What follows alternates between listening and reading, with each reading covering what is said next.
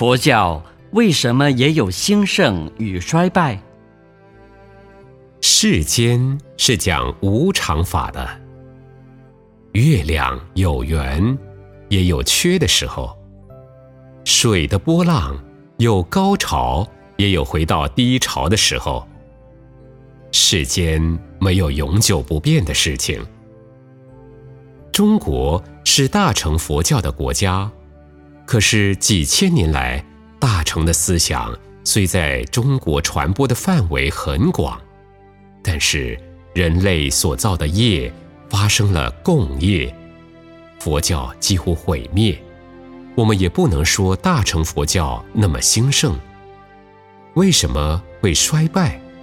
这是一种世间的无常法。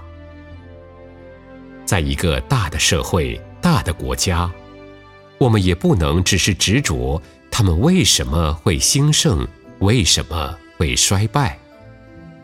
假使有一个人，本来他的家族很好，应该会很有钱，但是到了这一代，环境因缘变了，却没有那么好。佛教讲因缘法，说不定他再努力，下一代又是很有钱。所以佛教讲无常法，也是因缘法。对于这个世界上的兴衰，与佛教没有关系。知道缘生缘灭的道理以后，那么整个宇宙的事情都是这个样子的。现在。人成佛教在师父推行短短的九年时间，已经有二十多万的信徒。那么一直发展，我相信，再过若干年以后，全世界要想推行人成佛教，净化人间，又是个大转变。你问的问题很好，问得很深入，师父很高兴。假如你在研究的话，会懂得很多。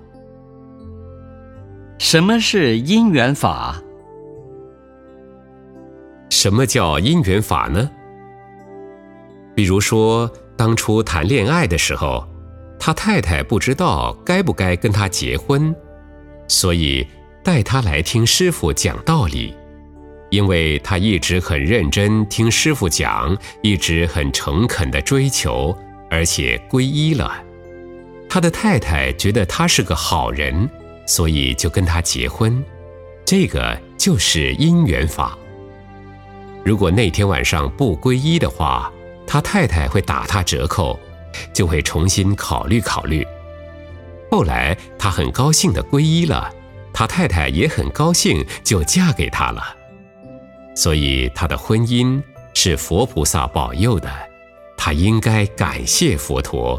应该再进一步努力追求佛陀的真理，弘扬佛陀的真理。